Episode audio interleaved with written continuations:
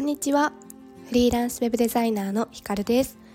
このラジオではフリーランスウェブデザイナーの私ひかるが自分を生かした心地よい生き方や働き方を追求していく中で感じたことや日々の気づきをお届けしています。はい皆さん10月27日水曜日いかがお過ごしでしょうか？ちょっと冒頭で聞いてみてあのあれって思った方もいらっしゃるかもしれないんですけどわかんない。あんまり変化ないかもしれないんですけどちょっと日曜日ぐらいからですね鼻水が止まらなくてでもうずっと永遠に鼻を噛み続けているような 感じでしてもう今も絶賛鼻声中なんですけれどもそう冬になってから私すごい金木犀の匂いが好きなんですけどあのこうね毎毎朝ワンちゃんのお散歩で家を出た時にあなんかちょっとこう金木犀の匂いがするなーっていうのが幸せだったんですがもうね全く何の匂いも しなくってでやっぱりね味覚と嗅覚ってつながってるってよく言いますけどご飯も本当に味がねいつもよりしないというか美味しくないんですよ。そう今日やっと病院に行けてお薬を大量に処方していただいたので ちょっとね頑張って治していこうと思うんですがはいまたちょっと鼻水が垂れてくる前に あのお話ししきろうと思います。で今日何をお話しするかなんですが最近というか、まあ、ここ1ヶ月ぐらいで改めてこう自分の原点というかうんそうですね原点ですね。をこう遡ったり深掘りしてみるっていうことをやっていてでその中で私の中でこうフリーランスになった一つのきっかけは旦那さんからの、ね、一言フリーランスに、まあ、なってみたらっていう一言だったんですけどそこにこう踏み切ったフリーランスに踏み切った理由としては自分の中でいつかは個人名で仕事をしたいなっていう密かな憧れがあったことを思い出したっていうことだったんですね。でこのこいつかは個人名で仕事をしたいって思ったきっかけって何だったのかなっていうことを遡った時にこう皆さんの、まあ、今の仕事というか、まあ、これから見つけていくことにも通じる部分ってありそうだなと思ったのでシェアをしたいと思います。最初ちょっと、まあ、私の話になるんですけどこうなんで個人名で仕事をしたいって思い始めたかってこう遡ると大学生の時だったなと思っていて私大学生の時から実はですね、まあ、今結構見た目ふわふわって言われるので まあどう思われるかわかんないんですけどバリキャリになりたかったんですよ。将来バリバリ働いてお仕事と子育てを両立するスーパーウーマンになりたいと思っていてそれこそかっこいいと思っていたんですね。そのそういう女性こそ素敵みたいなあの感じがしていてでまあそうねバリキャリになるって意気込んでいたんですけどでも私の中でこう子育てとお仕事を両立するっていうイメージがあんまり湧かなくて。でそんな時に見つけたのがワークライフインターンっていうものだったんですね。今はですね定期的にやってるのかちょっとわからないんですけどスリールっていう会社あの結構女性起業家さんで有名な堀江敦子さんっていう方がいらっしゃるんですけどその方が立ち上げられたスリールっていう会社の中のワークライフインターンっていうものに参加をしました。でどんなことをするかっていうとあのお仕事と育児をこう両立しているママさんの代わりに週に1回ぐらいですかねお子さんを保育園、まあ、幼稚園までお迎えに行って一緒にお家に帰って遊んであげたりとかご飯を食べたりしてママの帰りを一緒に待つ、まあ、こうママが普段ね一日ってはちょっと厳しいんですけどママがどういうふうにお子さんと接しているのか、まあ、自分がママになって子供と接するってなった時にどんな感じなのかっていうのを体験するような感じでした。で、まあ、そこに参加した当初はもちろんバリキャリになりたいっていう大手の会社に就職して昇進していくっていうこう理想像しか私の中にはなかったんですね。で実際インターンの中でも関わるママさんって結構大手の企業でそれなりの役職があってバリバリ働いてるみたいな方もたくさんいらっしゃったんですけどそのインターンの中でいろいろこう働き方とか家庭の在り方を知るためのカリキュラムっていうのがたくさんあってカリキュラムというかこうお話を聞いて一緒にねインターン受けてる仲間とディスカッションをしたりとかいろいろ考えてみたりっていう感じだったんですけどでその中で私がすごく衝撃を受けたのはなんかこう大きな会社に属しているとかではなくって自分が社会の中で感じた課題に対してそれを解決していきたいからサービスを考えて会社を立ち上げましたっていう方にたくさんお出会いをしてでその大きさは本当に小さくねもう一人でやってますっていう方から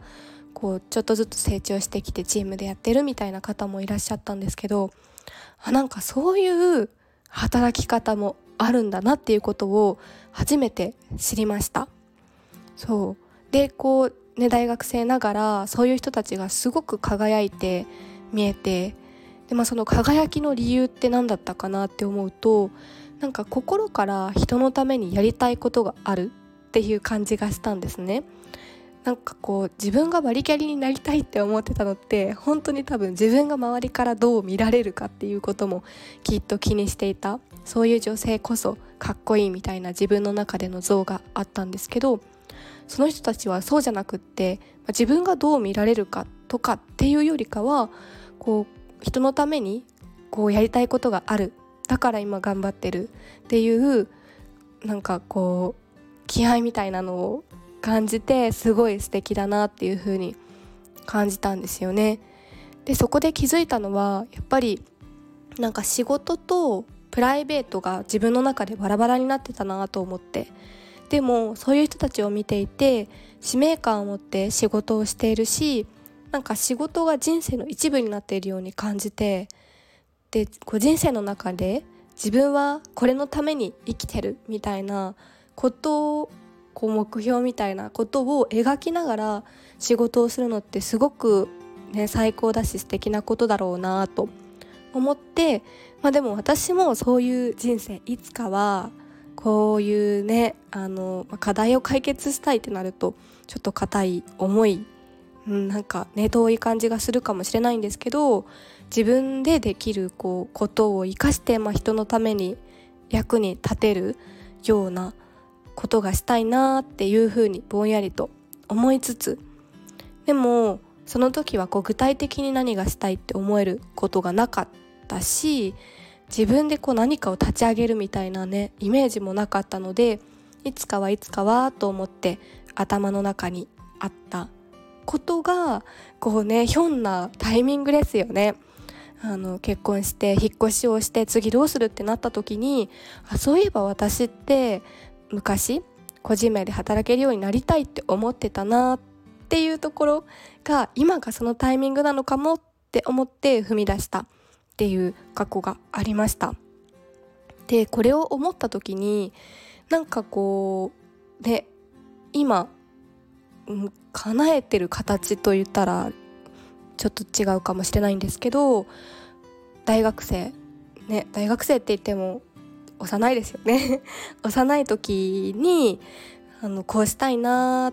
でも今じゃないなとか無理だな今の自分にはって思って押さえつけてていつかいつかって思っていたことが、ね、今叶っていたりとかなんかうん叶えてる途中であったりとかっていうことってよくあるんじゃないかなと思っています。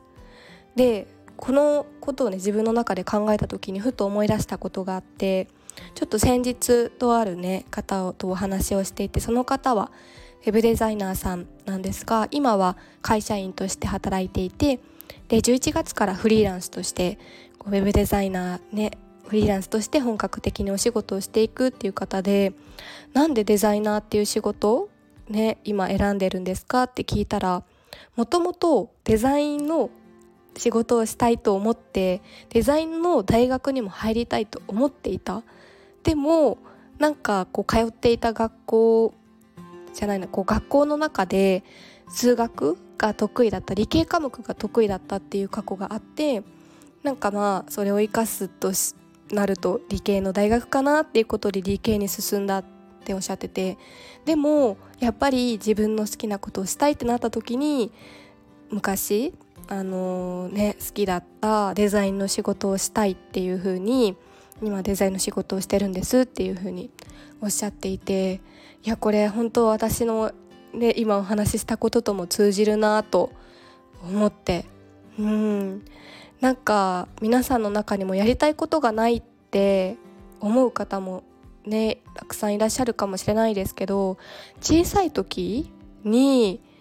こう諦めてたものとかいつかいつかって思っていたものとかなんかそういうのを一回思い出してみるのも一つ手かなって思ったりなんか小さい時にやりたいって思ってたことって多分何のこうなんだろう周りからのノイズなしに心からやりたいって思っていることだと思うんですよね私は。そうそうなのでねなんか小さい頃そうやりたいっていうか心がこれ動いたけどなんかちょっとやめちゃったなっていうことも思い出してみたらいいと思いますし皆さんの中にももしかしたら今やってることとかが昔のね自分がやりたいことだったっていう可能性もあるなと思っててそれってなんか思い出してみるとすごい今自分かなってるじゃんっていう気持ちにもなるなと思ったのでなんかねその辺り一回思い出してみるのもありなんじゃないかなって思って今日はこんなお話をしてみました。なのであのでタイトルも過去の自分に出会って進んでいくっていう風にしたんですけど過去に戻るってなんとなくこう前に進んでいないような感覚もあるかもしれないんですけどそうじゃなくって、ね、過去の自分が今の自分を進めてくれてるっていうこともあると思うんですよね。そう。うん。そんなお話をしたかったです。はい。なんかこれお話ししてる時はすごい鼻がですね通ってめちゃめちゃお話しやすかった。なんでだろう。わかんないですけど、うん、皆さんもすごいねちょっとだんだん寒くなってきたのであったかくしてお過ごしください。はい。ではまた次回の放送でお会いしましょう。さよなら。